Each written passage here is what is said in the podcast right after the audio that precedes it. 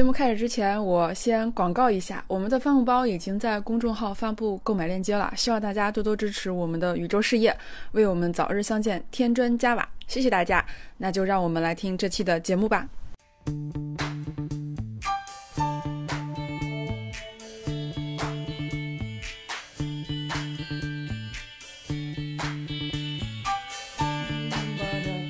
大家好，欢迎你来到宇宙乘客。我们是一档跨国录制的节目，我是主播 MT。现在是西班牙时间下午四点。大家好，我是主播小易，现在是北京时间晚上十点。我们上一期节目的标题“一个爱你的人就可以抵挡全世界的恶意”，这句话是我跟小易在最后聊天记录里面随便找的一句话。虽然是最后一刻起的标题，但是却意外的打破了我们之前所有的打赏记录。打赏我们的听众有，今天的名单非常的长。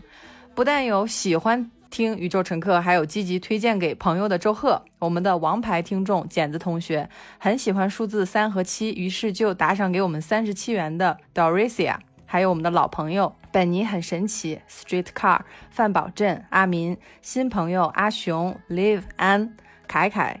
益胜君无敌抖抖儿阿修罗欧晕林 Y 木，这个是我朋友菲菲呀。挺好的，谢谢你的朋友，也谢谢各位对宇宙乘客真金白银式的支持。对这么多打赏的听众里面，有两位是我的好朋友，非常感谢他们。你上次给我推荐了一个专辑，是谭维维的《三八幺幺》，我后来看了一下链接，还觉得非常有趣，是因为他今年三十八岁，根据十一位女性的经历做了十一首歌。我去听的时候，光看歌词就看了很久。我非常钦佩谭维维，她可以。敢于用这样的一个角度来写新歌，其中小娟那首歌对我的印象还是非常深刻的。因为我之前聊到一个话题，我说为什么晚上九点以后不让女生出门？你好像听起来是一个保护女生的政策，其实你仔细想一想，这会剥夺女生的受教育权和工作权。那小娟这个名字，她当时也是说，你不知道我的姓名，你好像是在保护我，但其实你是认为遭受了性侵或者是有一些家暴的这些新闻以后。女生是耻辱的，她会觉得我要把我的名字隐藏起来。那我之前还推推荐过一本书，是张小夏，但是她的英文名是香奈儿，她写了本书叫《知晓我姓名》。那本书里面也是提到说，一开始用的是她的。化名假名也是说啊，我们要保护你，因为这个对你的名誉影响很深。可是后来他专门写了一本书，就叫《知晓我姓名》。他说我要把这个故事说出来，因为这这个故事不是我的耻辱，是社会的耻辱。是为什么到现在女孩子还是晚上九点以后不敢走小路？你在社会上的一些不公平的现象，让女生去说啊，我遇到录音癖以后我该怎么跑，我该怎么踢他的下体？这样的知识我们真的需要吗？还是说？建立一个好的社会环境以后，这样的知识就可以让它渐渐的消失掉。这张专辑其实是我们的微博听友他私信告诉我的，然后他告诉我之后，我才知道哦，原来谭维维出了一张新的专辑。当时就想啊，这样的一个题材怎么样才能用歌曲呈现出来？结果后面我听的时候就是一边听一边哭。我一方面很。敬佩谭维维的创作能力，听了之后就觉得这是谭维维可以做出来的事情。另一方面，我也更加坚定说，我们这个节目也要持续的去讨论女性这个话题。就是为什么我会在听完谭维维这张专辑之后会有。就是会有这样一个想法，是因为，嗯，前几天我们的音乐，就是我们的播客，因为一些呃音频的关系，然后被喜马拉雅下架了几期，其中就包含了《如果女性统治世界》这期节目。那这期节目其实是我们第二十期节目。是在八月二十二号上传的，距今大概也就只有四个月之久。那我再重新上传完之后，我又听了一遍。那我现在再去听我四个月之前的我，我非常开心，因为我看到了自己的成长，我也看到了自己的变化。在节目中多次提到，我们在录那期节目的时候，我是非常非常排斥这个话题的，而且。也没有意识到这个东西是有问题的，所以在那期节目里面，如果大家有再去回头听那些节目，你就会发现我会想很多论证去跟 MT 讲道理，比如说我们国家的国情啊、国家经济发展速度等等这些因素。但是在这几个月里面，我看了很多关于女性主义的书，听了很多女性主义的话题之后，我才发现，女性统治世界不是一个无理的要求。就是大家可以想象一下，如果你在报纸上出现对总统这样的一句评价，说我想知道他能否像女性那样做一个好总统，我相信所有人听了都会觉得匪夷所思，因为根本没有人会说这样的话。但是如果报纸上这样说，我想知道他能否像男性那样做个好总统，却显然非常的自然而然，让司空见惯。八月份的我潜意识里面还是一个，就是认为男尊女卑是正常的，或者是那个时候我根本就没有意识到这个男尊女卑这个已经深入到我内心的这个事实。直到把这句话里面男性换成女性，你才会发现日常生活中有些逻辑就是触目惊心的荒谬。而这个思维的转变，我用了三个多月。就大家在听我们的节目的时候。我们输出我们自己的观点，输出一些我们总结好的结论。大家听到结论后，啊，我觉得你们说的好对啊，我非常赞同你们，或者是我启发到了你们。大家要去做一些背后的数据以及逻辑框架支持，然后要去看书，要去思考，然后用自己的语言把它叙述出来，才能够把结论内化成认知，从而变成行动。如果说光听或者是光看，其实都是模糊零碎的，都是没有办法沉淀为自己的东西。所以我们还是想。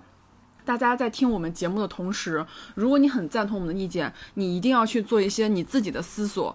思考以及一些延伸的阅读，然后把这个理论真正的沉淀到自己的身上，而不是说我听了以后觉得很有用，那这个知识就是我的了，那完全不可能，因为我们输出的结论也是在我们日常整个生活中去沉淀出来、去去总结出来一些理论，所以我还是觉得大家应该更多的去去思考，而不是说听过以后就觉得这东西就是。大家自己的了，所以我觉得这个事情再次被我拿出来，我觉得还是挺有一个总结意义的。对，因为前两天小姨跟我说有一个微博要推荐我们，是 Catch Up 性别平等姐妹要推荐我们，然后我我去看的时候非常的惊讶，因为我会觉得她可能会推荐一些很火的几期啊，比如说聊语言啊，或者是聊内卷那期，结果没有想到她会推荐《假如女性统治世界》，我说。万万没想到他们敢推荐这一期。等我们宇宙乘客发了三十期以后，我也会关注。就好像你有三十个小宠物，你突然会发现内卷它已经长成一个很大的 萨摩耶。假如女性统治世界还是一个吉娃娃，我当时看到 Catch Up 性别平等姐妹她挑中了这个吉娃娃的时候，我特别想说你非常有眼光。因为这一期等到我们最大的一期已经有两万多收听量的时候，假如女性统治世界只有三百，我当时就感觉哇，这个真的是我们在其实，在聊每一期的时候，都是在同样的对我们已经感知到的一些信息在进行反馈。可是我发现他在标题上，我们的这个社会的很多的把关人，他在他去挑标题的时候说，哎，我哪期比较感兴趣，我哪期想听，大部分还是男性为主题的标题。你跟他说啊，内卷、社会的不平等，怎么样升职加薪？那这条一定火。你跟他聊女女人和狗同等艰难，这条就过不了一万，非常难过一万。我非常感谢推荐我们这期节目的微博的朋友，而且我我想说，因为这条有三百多个人点赞，但只有一百五十多个人去转发。我真的是体会到我在看 Ragos 微博的时候的心情，我非常愿意给他点赞，但是一旦让我转发的时候就犹豫了，因为我们之前推荐过海马星球比较火西北女性的自我解放那期，它里面那个 Ragos 他一共是发了二十七页的微博以后他就停更了，我对他个人非常感兴趣，那我最近几天在做的事情，我就是把他二十七页的微博全都看了。就一页一页的往前看，非常推荐二十三页到二十七页，你可以看到他发的很长很长的长微博，像日记一样。他当时就是说没有人会看我的微博，所以我就随便想说什么就说什么，说的都是实话。但我发现我在转发的时候，我会有一丝丝犹豫。我给他点赞是没有问题的，但是一旦让我去转发的时候，我会发现，哎呀，我的压力就来了，因为我我也害怕，就是说，哎，把我的时间线上全部转满 Ragos 的微博，会不会？感觉释放的信号特别强烈的一点，而且 Ragos 他也转发了林毛毛的微博。那我之前看林毛毛的时候，觉得啊好偏激啊，或者是啊这个好像不太适合，因为他反婚反育嘛，就是好像一下子把界限拉得特别远。但是林毛毛说的一句话让我很有启发，他说国内的女性绑脚绑脑都绑得太平常了，就好像你四四个月以前我们我一提假如女性统治世界，你会先炸，你作为一个女孩你会先炸。你说这个不行，这个太突兀。但是四个月以后，你反过来看，你会说，哎，好像聊聊嘛，聊聊有什么不可以的呢？嗯，但是我去看林毛毛的微博，我也是像你一样，我也是我先炸了。我说你这个讨论的太极端了，但是我我也在反思。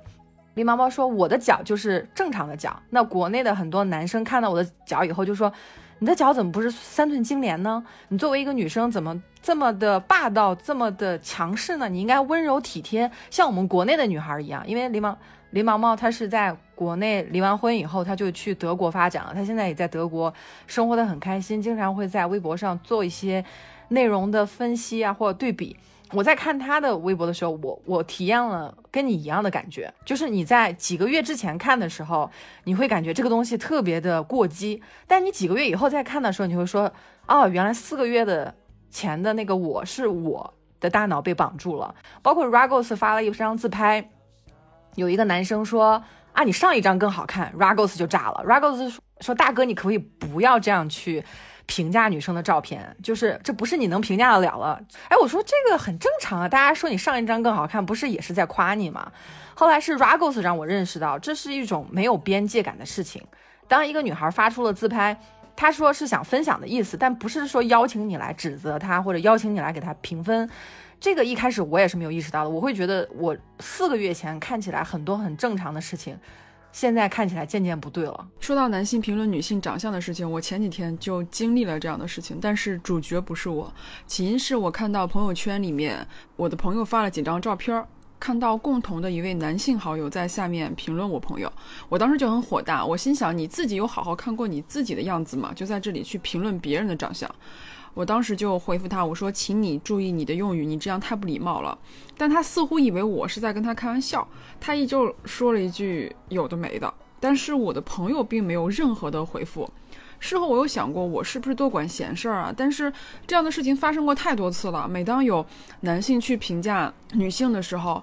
极少有女性去反抗，都是默默的离开，或者私下找朋友去抱怨。我在初中的时候就被很多调皮捣蛋的男生欺负，我记得非常清楚。有一次我们是课间跑步，跑完步回来，有一个男生非常严肃的跟我说：“你这样穿不好看，你应该怎样怎样穿。”好像我做什么都是不对的，我需要按照他的审美来决定我今天穿什么。那到后来。我开始负责全给全校的班级板报打分的时候，有了一定的公共话语权之后，那些男生才闭嘴。但是又有多少女生一直活在男性的评论里面，默默的掉眼泪，不敢回击，觉得自己不完美。所以如果下次还被我碰到有这样的，评论，我依旧会主动去告诉对方，你这样做非常不礼貌。如果大家在日常生活中遇到，请勇敢的回击他们，不要害怕，我们的自信就是这么一点点被偷走的。对，其实这也是一个觉醒的一个过程。比如说，你说评价别人的照片非常不礼貌这件事情，我之前也不觉得。上上一次你分享说，你一旦分享关于女权的东西，你的朋友圈几乎就没人点赞了。那有听友给我们回复说。每一次分享的关于女性的文章，比如说家暴啊，或者是性侵啊这些信息，大家会说你你怎么整天就看一点负面的东西？你是不是小的时候不幸福啊？我当时在想，女生如果说自己站起来去维护同胞的利益，还要受到指责的话，她还要指责把眼睛闭起来、把嘴闭上的 Hello Kitty 才是正儿八经的好女人的话，这跟一百年前的裹脚有什么不一样呢？这不就是新型的裹脑吗？他在给我们分享他的评论到我们的节目下面的时候，他就说，很多人根本就没有办法共情，那部分女性呢也不关心自己的群体，所以他有的时候就很丧气，别人又不理解自己又很委屈，所以说他不管是发两性平等的东西，还是社会新闻，还是关心政治的东西，都会觉得很孤单。我当时就在想，这个就是隐形的踩在女性脖子上的脚。只有你自己才是可以把它挪开的。那我们很多女性可能说，连踩在我们脖子上的脚是看不见的，它是隐形的脚。比如说，她在朋友圈里说你这张照片不好看，你首先就要有一个界定的过程，body shame，就是告诉你啊你不完美。那问题是谁的身材能达到像维密的模特那样的标准才有资格去发自拍呢？或者是在朋友圈里去报一声平安，或者是就是平常的一种沟通。我的朋友说。它是一个比较长的一个英文，它的大意就是说，那些告诉你不要多想了的人，他们潜意识里面还是知道他们其实就是问题的一部分。他们之之所以不想让你对这个问题思考太多，本质上还是保护自己的既得利益。只要把女性死死的踩在脚下，他们的利益就不会减少。所以说。这只踩在女性脖子上的脚是不会主动离开的。我们要做的就是主动思考，主动的把这只脚挪开。我感觉你刚才评论朋友圈的那个，就好像是你识别出了这只脚，你去推了一把，就互相分享经验吧，彼此看到的脚都拿出来说一说。这样的话，你看到一只，我看到一只，大家大家换一换，就可能有两种视角。我们只有互相帮助，才可以说在解放女性的道路上，也把男性解放出来。因为男性他就不用。背负着单一的刻板印象，他一定要成功，一定要事业有成，一定要给老婆买包，就这样的也是一种伤害男性的刻板印象。但我们的社会如果说女性你不能做独立的女性，那也要求男性你不能做一个佛系青年，那其实对双重的性别都是有打压的。我们要做的就是互相交换一下视角，把你看到的和我看到的互相交换一下，我们大家的。数据和案例才会越来越多。这些感触和行为不是说我们突然开窍，或者说突然意识到了这个问题，而是在一个逐渐被启发的过程中，慢慢意识到这是个问题。我们早期的节目，我有很多时候都在拿出一堆例子去跟 MT 解释，这样存在是有一定原因的。但是随着这些问题被提到，我自己也在这半年多看了很多这方面的知识以后，才慢慢觉得以前那些事情并不是社会时代发展带来的必然结果，而是在整个父权体系下早已存在上。上千年的行为习惯，我之前觉得没有问题，是因为我的大脑就是被裹住了。我身边的人没有告诉我这是有问题的，不仅没有人告诉我，而且还让我按照这个规则去做一个更好的自己。我也能解释为什么我之前觉得很痛苦，但是周围的人都告诉我是我的心态出了问题，是我自身出了问题，是我还不够好。等我有了地位，有了金钱，结了婚，就不会这么痛苦了。现在想想，我都觉得好可怕。如果有的小伙伴是刚刚接触到我们的节目，或者是说对我们的一些言论不是很赞同，你可以先不做评判，你可以先听听看。你过一段时间再想想我们说的话，也许会有一些共鸣。因为我也是这样，慢慢慢慢开始褪去之前的皮，慢慢长出属于自己的皮肤，慢慢去重塑我的三观以及看待万事。万物该有的态度，像我，我非常认同你说的，没有一个瞬间是我开窍了。虽然说你在节目里面也会说啊，我在进行一个成长，我可能说几期之前觉得非常笃定的，包括我上一期聊男人四十一枝花，我本来是说我就准备要去抨击他了。结果你给我讲了几分钟，你说为什么它是正确的？为什么大家会有这个想？我后来想，哎，我其实知道后面有另外一句，但是我不想把它重复出来。但是我在听友里面的评论里面看到了对于女性的贬低的另外几种去接“男人四十一枝花”的下半句的不同的版本，就是你可能南方和北方的贬低都不一样的，就是你去骂一个人的形容词都是不一样的。那这句话我没有说的原因，是因为我认识到它就是一个男尊女卑。的一个用词，呃，我前两天看了一个《锵锵三人行》，是给梁文道过四十岁的生日，当时他的蛋糕上写的就是“四男人四十一枝花”。就我们刚录完《男人四十一枝花》，就说他多么的不靠谱，说他多么的一个人必须是可爱才值得被爱，不是因为他有年纪，他有了钱财，他有了权利以后，他就变成一枝花了。你还是要打开你的信息图谱去接收信息，因为我在看那期节目的时候，我会发现他在里面开的玩笑，三位主男主持人，呃，都是三位男主人，他们在里面开的性别玩玩笑，我我之前是看过的，但是我没有意识到，但是他们再次去讲这些东西的时候，包括什么啊，这个女人很麻烦什么的，我当时一听就觉得哪里不对劲，我后来就想，这种不对劲的东西是要通过对比，通过数据的。呃，大量的比较才可以看得出来。Ragos 的微博我去看了以后，他说他去德国以后发现那里的女人简直是无法无天，因为他们不给男人让座。他他第一次在德国人家里吃饭的时候，大家都在后边，然后椅子是不够的，他就下意识的要把自己的位置让给旁边站着的那个男的，但他诚惶诚恐的说：“你坐，你坐。”然后把椅子拉开放到 Ragos 的旁边，自己一屁股坐在了草坪上。他说去哪里都是有男人一个箭步冲上来帮他拉门、拉椅子、拿外套、帮他拎箱子，而且他说话的时候他们会认真听，他有问题的时候他们会认真回答。如果说他的工作比另外一个男实习生做得更快更好，大家就会很诚恳的认可他。他就在想，他的母亲当时是在去祈祷，希望将来能进天堂。Ragos 是说：“你去天堂干嘛？你你去德国嘛？德国就是天堂，感觉像天堂一样，就是受到尊重。我也之前也去过德国和柏林，我当时的感觉是女生非常的非常的聪明。我跟一个十几岁的小女孩聊，她侃侃而谈，她真的是对各方面的东西都有研究，我当时就震撼了，因为没有人告诉她说你是一个女孩子，你才十几岁，你干嘛要研究政治？你干嘛要研究历史？她的爸爸是我的朋友的朋友，所以就去了柏林，就是说给你个联系方式，你可以跟他们一家一块儿聚个餐什么的，我就去了。结果发现他们对待我的态度是非常非常的友好的，不是说啊你的家人是在哪儿啊，上来就。打探我的家底儿，你家哪儿的？家呃爸爸妈妈做什么的？没有，上来就问我说你喜欢什么？你就是在柏林，你准备要待多少天？全部问的是关于我个人的问题。所以我觉得你很多东西不是一定要靠自己开悟，你就是啊我要待在宿舍里面去看书或者是看电影，我自己去开悟。你有的时候还是要把这个世界打开，让一些人进来，去主动的去结交一些朋友。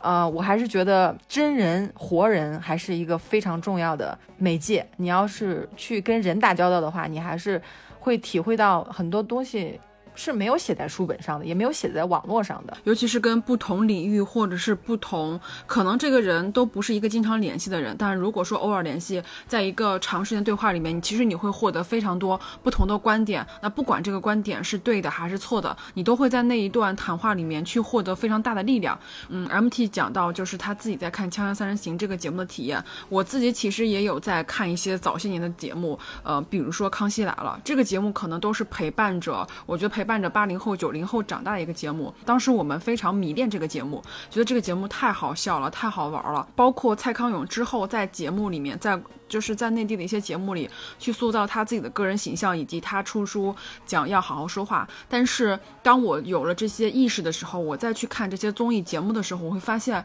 不对的。就是他们不管蔡康永出过多少本书，你去可以翻下翻一下他早期的一些节目里面，他说话里面还是透露着对女性的一些贬低，以及一些不太友好的用词。也许大家会说这是节目效果，但是我能够发现，如果一次两次是节目效果，那如果经常出现的话，可能就不是效节目效果，而是一种固有的一种思维方式。有了自己一些意识，然后再去看这些节目的时候，就没有像之前什么都不懂、什么都不知道的时候能够获取快乐了。我在想，我喜欢那些人，我喜欢那些领域，大部分发言者、发声者都是男生。那女生去哪了呢？我之前是没有意识到这个问题的。我觉得，哎，男生他就是擅长这个领域啊，男生就是擅长电子科技呀。但是我会发现，其实并不是的。跟朋友交往中，我会发现有些男生对这些电子科技完全是，就是他的认知完全是零，他对电子科技的理解可能还没有我多。但是在整个社社会氛围里面，那些非常厉害的呃科技博主，那些非常厉害的综艺节目，那些非常受人尊敬的那些。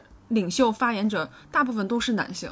那我们在这样的一个环境里面去吸取那些很多很多的信息之后，你会默认那些东西都是对的。但是当你去通过一些阅读也好、聊天也好，或是一些其他呃领域的知识搜索之后，你就会发现，你之前看的东西可能都不是完全正确的，哪怕是梁文道。哪怕是《锵锵三人行》这样的有分量的节目，那很多观点其实都也是不对的。你就你能够听得出来，所以我觉得这个点还是蛮有趣的。然后我们也是鼓励很多女性发声，我也会经常就是在转发的时候，我会有顾虑，觉得哎呀，我的微博转发时间线上全都是这些东西，那我的朋友会不会觉得我这个人有毛病啊？或是有这个女生怎么每天都关注这些这些东西？你累不累啊？但是我会觉得这就是我呀。如果你在人群中，因为你的喜好或者因为你的追随显得格格不入，那我觉得那就随他们去吧，你就做好自己就好了。真的，其他人也不是很重要。如果大家都觉得你很格格不入的话，就真的随他们去吧。我其实，在 Ragos 的微博里面受到了非常多的启发。我甚至会认为，即使说 Ragos 是我生活中的朋友，他是我的同学。如果我不去看他的二十七页微博的话，我根本就不会了解他这些故事。他已经把很多很掏心窝子的话都写在微博里了。他在节目里面影响我非常深。我去看他的微博的时候，会感到更多的理解，因为他去分析自己父母的恋爱模式，这个给我很大的启发。我的朋友跟我说，他的朋友生了孩子以后，会会发现，不管他之前多么抵触自己父母去教育自己的方式，他一旦有了孩子以后，他会发现一不小心活成了自己的母亲，一不小心活成了自己的父亲，自己对待孩子的方法全部都是潜移默化的，就像以前的模式一样。看 Ragos 的微博的时候，我会说他经常会反思自己的父亲、母亲当年的一些恋爱相处模式。我一开始看的时候，我会说。这有用吗？你分析好自己的恋爱模式不就好了？你干嘛要分析你父母的？你父母的影响你是可以限制在一定的限度内。可是我后来发现，他提到了很多的关键词，都是我之前没有想到的。比如说，什么叫做自我妨碍？什么叫做斯德哥尔摩综合症？什么叫做呃找爹模式？就是他在分析的过程中，让我看到了你对于。别人命运的关心，对于自己父母亲的一些恋爱模式的分析，对于你了解你自己是一个非常好的切入点。因为我们真的是受父母影响非常多，包括 Ragos 她的丈夫现在是美国的卡尔，他们两个有百分之九十的几率是，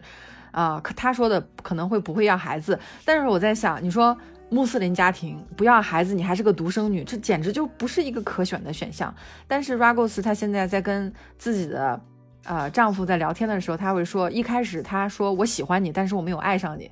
我当时看到这句话的时候，能够体会到他，因为他在中国之前的恋爱是这些男生要么把他当女神供着，要么帮他把他当女奴压着。当女神供着，就是说啊，你特别美，你特别，因为他是硕士毕业，就是说啊，你特别有学位，你特别有知识，我希望能够做你的男朋友。那后面还有一种当女奴，就是说你不要太强势，你应该温柔，或者这个低胸装你不要穿出去，这个低腰裤你不要穿出去，你不应该这样穿衣服，就把她当女奴看待。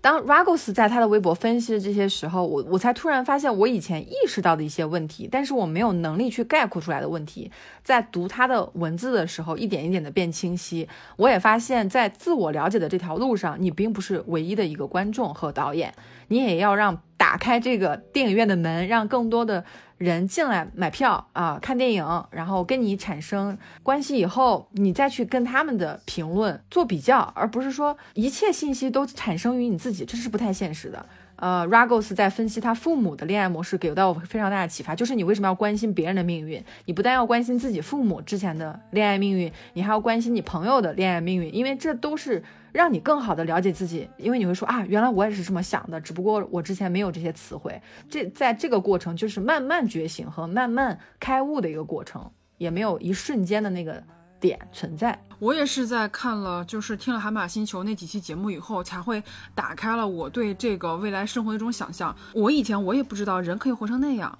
没有自己的居所，一直睡在公司。对于我来说，我觉得这个完全不合理啊，就是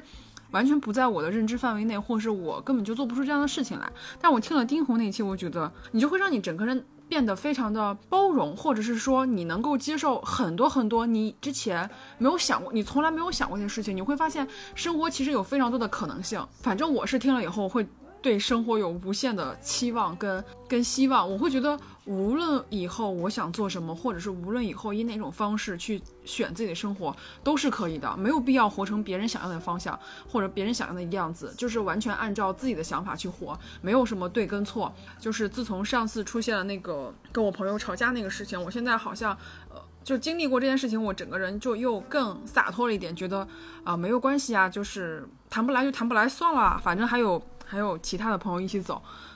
反而是觉得听了越多，看了越多，整个人更平和了，而且整个人整个思路好像也拓宽了。自己生活中的每个细节，反而对自己要求没有那么高了。我我们其实，在看那些女性在争取平等、在争取权利的过程中，我会觉得我占了他们的光，他们一直在奋斗。等到我去找工作的时候，我就不会再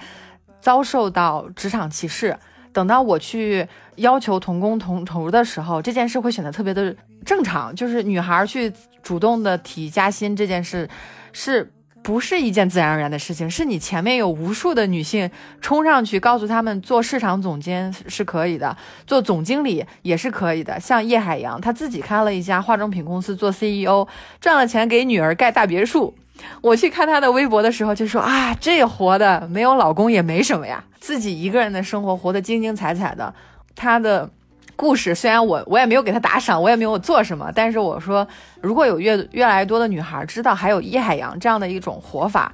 知道你不是说到了特定年龄结婚生子，特别是生子，还不是生女儿这件事情。我是家里的第二个女儿，因为我是满族人，所以我在跟小姨聊的时候，小姨是没有这种体验的。小姨家里也是两个女儿，但小姨是老大，而且小姨的奶奶是一直盼着生孙女儿，所以说等小姨出生的时候，家里是掌上明珠。但是我从小体会的是，我不是重要的人。就连压岁钱我也只有别人的一半儿，因为别人都是，特别是过年了，我也在想起很多以前的事情。这件事不是特别重要的事情，但是他在生活中的细枝末节就不断的向我传达一个信号：你根本就不重要，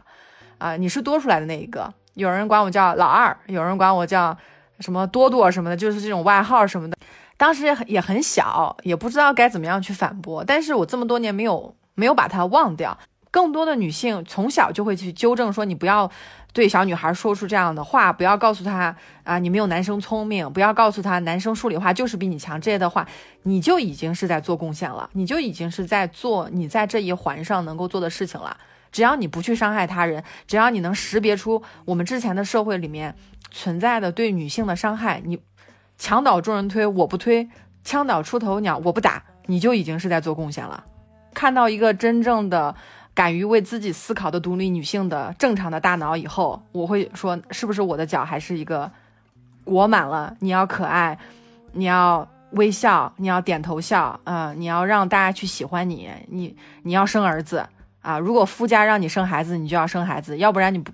你就自私，你就不为这个社会做贡献。我我会想，我的脑子是不是也是被绑住的状态？是，就包括就是咱们说那个女性统治世界这一期，我也是说看了，呃，林银河老师他的女性主义，他那本书里面就非常非常彻彻底底、清清楚楚、明明白白的给大家讲一下什么叫女性主义，我们现在是一个什么样状态之后，我才发现，哦，原来这件事情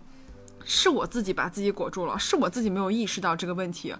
那当我去。看了这些理论，然后看了那么多人这种想法、这种日常生活中的案例之后，我才发现是我之前把自己给裹住了，或者是说是我们从小生长的环境里面，让我们这个东西已经潜移默化、深入人心了。如果你不主动的去想这个事情，去做这方面的搜索的话，你是很难让自己开窍的。你比如说，我早些年我也听很多播客呀，我觉得别的播主说的也很有很有道理，那为什么我没有觉醒呢？为什么我没有让我有有所改善呢？是因为。我听过之后就完事儿了。我觉得我听了之后就是我的理念了。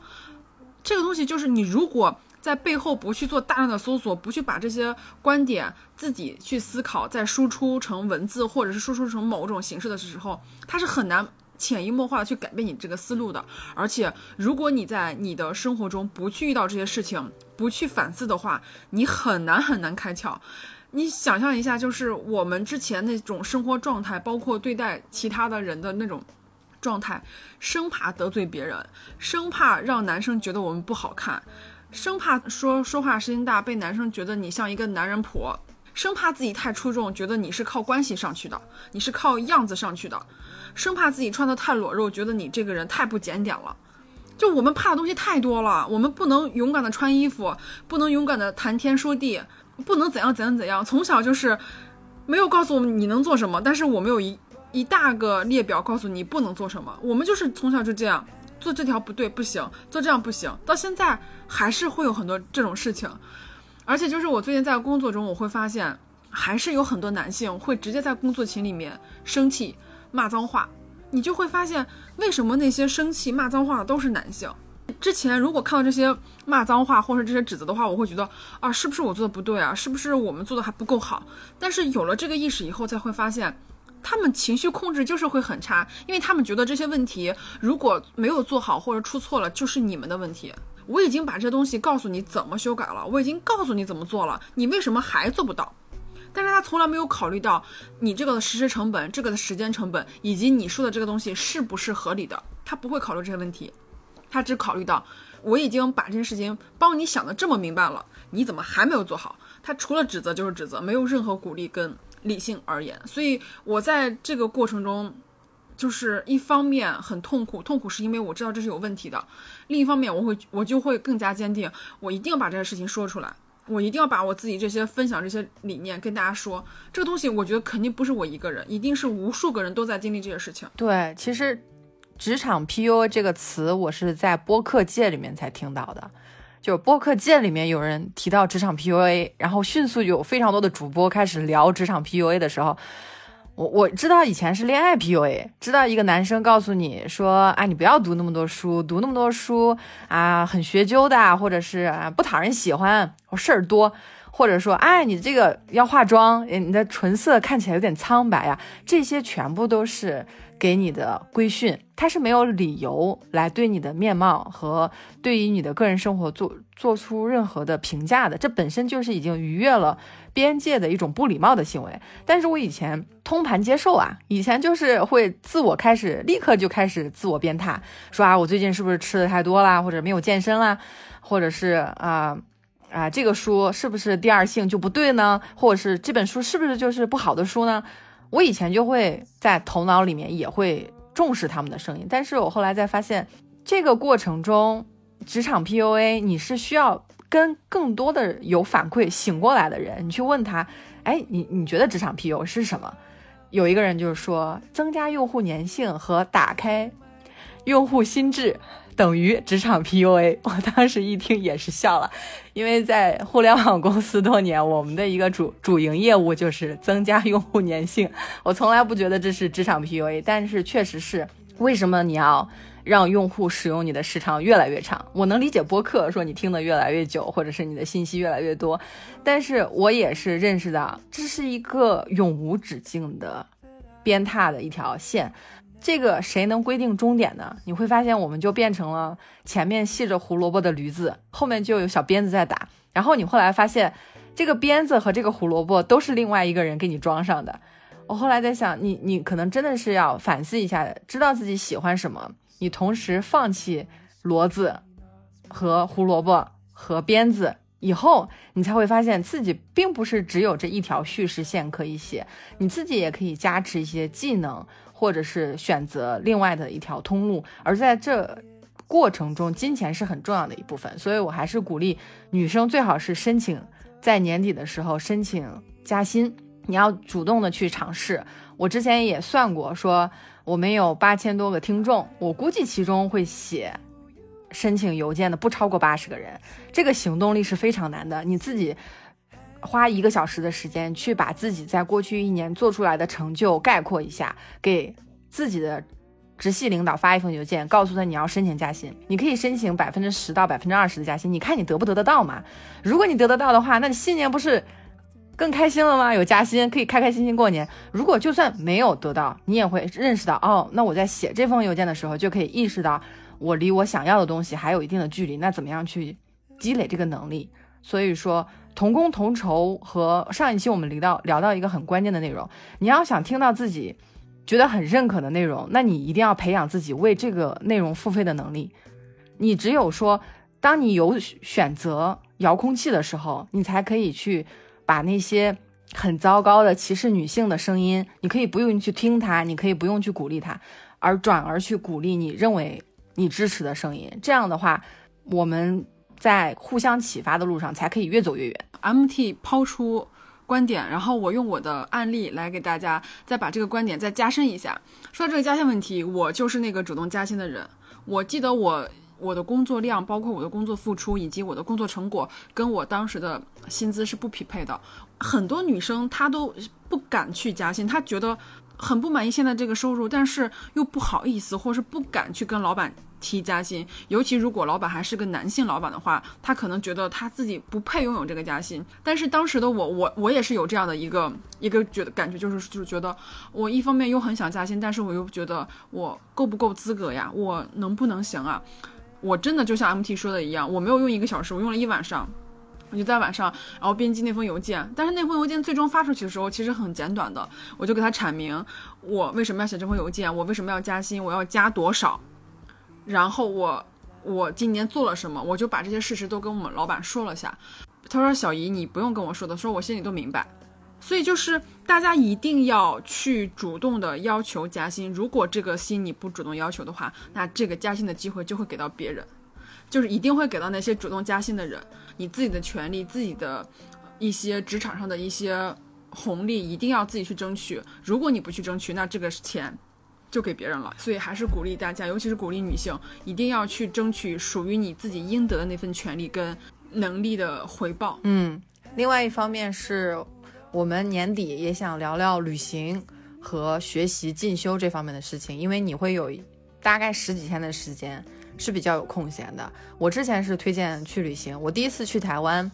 就是用过年的假期去的，啊，因为过年的假期还去了泰国，这些时时间都是你在争抢的，因为你回家首先很挤，票又不好买，但是我会安排到三月份到四月份回家，就是把这个时间错开。后来跟家人沟通以后，家人也同意了，所以说你可以先去聊，那用。这段时间，你去大量的在这个过程中去阅读、去旅行，其实收获会非常大。我会发现，中国式的教育是说，我们一享乐就会感觉到愧疚，好像说啊，我们一出去旅行就觉得我什么事儿都没有干。可是老子说过一句话，叫做“无用之用，方为大用”。你表面上看起来并没有产生什么钱，并没有产生什么输出的这种东西。反而是给你的心灵是一个很好的修整，你把你的心灵修整好了，它才会更好的为你服务。要不然你很多事情你会觉得我怎么想不清楚，或者说很劳累，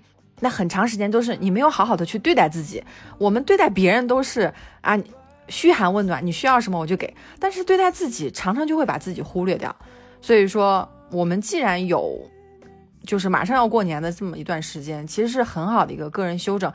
喜欢什么东西可以去多去看一看，也不是说花多少钱，而是说给自己一个休整的一个时期，不要把自己绷得太紧了。因为我们从小的学习，呃，我们都是一个模子刻出来的，初中、高中、大学这样一路一路往上走，就是你好像每个节点都要有一个呃证书一样的东西，但是你真正说工作了以后，你会发现没有一个这样的一个证书存在。就是你一定要自己去了解自己想要的东西是什么，要大胆的去跟自己对话。嗯，这个其实非常重要，而且就是在我工作这段时间里面，我会发现，不管是你是九五后也好，或者是你是八零后也好，你就会发现大家的工作状态都是一样的，就是连轴转，你根本就没有休息的时间。我有一次问我一个九六年的一个朋友，我说：“哎，你早晨几点上班啊？”他说：“上班？说我没有点啊，说我们一天二十四小时都在工作呀。”就当时我听了以后还是挺挺心酸的，因为大家他九六年刚刚毕业，就是他已经卷入到这个非常车轮式的这种不停的旋转这个状态中，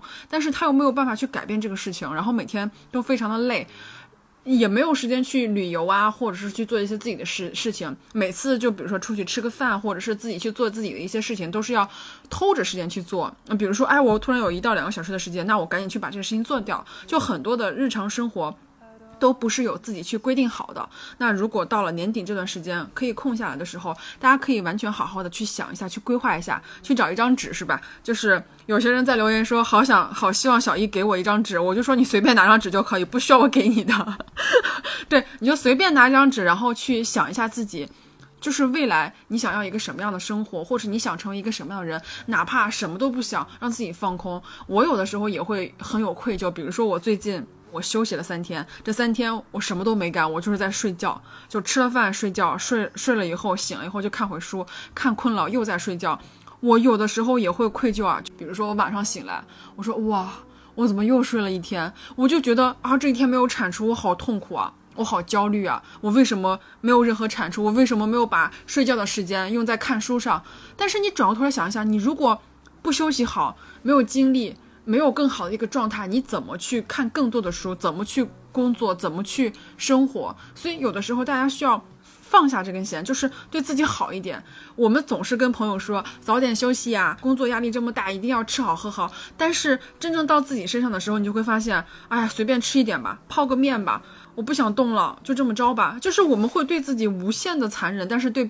别人就会觉得你应该怎样去做，所以我很希望大家如果有时间停下来慢下来的时候，一定要好好的关心一下自己，听听自己内心到底是怎么想的。那如果现在，比如说现在疫情的原因，我们去不了国外，但是国内还有很多地方可以去嘛，选一个你想去的地方。我觉得像西藏呀、新疆呀、西北啊、西南都非常美，包括沿海城市都可以，随便一个地方。我以前真的，我现在想，我以前真的是一个非常。非常非常狭隘的人，我会觉得啊，我为什么要去西北呀？我为什么要去西南呀？我现在觉得自己以前真的好幼稚。好傻，我觉得中国的每个地方都值得去去感受一下那里的人文呀、地理呀、美食呀，去看一下他们是怎么生活的，你会有非常多新的思路打开。决定一个地方的好坏，绝对不是因为经济而决定的。所以我觉得没有没有最坏的地方，也没有最差的地方，所有地方都是好地方。你只要用心的去探索，去跟他们深入的了解，去沟通，你就会发现每个地方都是值得去的。重要的是人，而不是那个地方。对，还是非常推荐桂林啊、西安啊这些很好吃又很好玩的城市。嗯，另外的话，上一期我们提提到了。麦纳西是我印度的一个朋友，我跟他沟通了以后，他也对学汉语有了一些兴趣，也想交几位朋友。我已经拿到了他的邮箱。那如果说想跟印度小女孩，她是麦纳西，虽然我管她叫小女孩，但人家已经大学毕业两年，已经工作两年了，大概二十五六岁左右。希望跟她做朋友的朋友，也可以发邮件到 mt at 宇宙乘客 .com，我会把你的邮件转过去啊，一样的。呃，自我介绍用中英文双语去介绍一下自己。我会把你的邮件转给印度女孩麦纳西，啊，他会跟一些朋友做笔友，你们可以互相发邮件。之前跟他聊说，你的声音其实给到了非常多的人以鼓励，因为他也是自己赚了一些钱，但是家人是给了一些补贴来西班牙读硕士。所以我在看他的故事的时候，我会发现很多事情。都不是说他一开始就准备好。他说我也不知道这个这个过程中能得到什么。他说，但是我就想来西班牙看一看，这是他第一次走出国门。那我也跟他说，我说我也将来很想去印度住一段时间，去感受一下当地的一些文化和饮食。所以说，想跟麦纳西啊做朋友的，可以后续给我们发邮件。那我们本期还有一个惊喜，因为我们的帆布包。马上就可以，大家去链接里面就可以购买。那我们会在所有的购买的人群里面，在十二月月底下单的人中选出十位，送出由果麦文化赠送的由罗翔老师出版的《刑法中的同意制度：从性侵犯罪谈起》的这样的一本书。因为罗翔老师他在研究这个领域，在讨论个人自由方面做出了非常。多年的研究，他也非常的诚恳，在自己的序言里面说，他对自由的思考和对于法律以及社会制度的思考，反而是越思考，对这些问题都更感到困惑。其实，我觉得这是一一本非常诚恳的著作。也如果说大家希望去阅读的话，也可以在平台上去搜索这本书，最近已经上架了。那我们。今天的节目就先聊到这里。那个，我在节目最后，我跟大家说一下，我会在这期节目的公众号推文里面去推荐一些我经常看的一些我觉得非常好的 YouTube 频道。这些 YouTube 频道帮我打开了一些新的视角跟新的观念，以及对待这个世界的一种态度。让我发现还有很多很多生活的方式跟活法，我也会把这些频道的名字，呃，包括链接发放在公众号里面。好，谢谢大家的收听，感谢你的收听，我们下期宇宙乘客再见，再见。片尾曲我想放一首李志的歌曲，我省去了前面歌唱的部分，给大家分享后半段音乐 solo 以及和声的哼唱，大家可以慢慢的感受情绪起伏到最高点，然后释放。犹如抛物线一样，人生也是抛物线，有低潮也会有高峰。大家加油！提前祝大家圣诞快乐，请多多支持我们的帆布包，谢谢大家。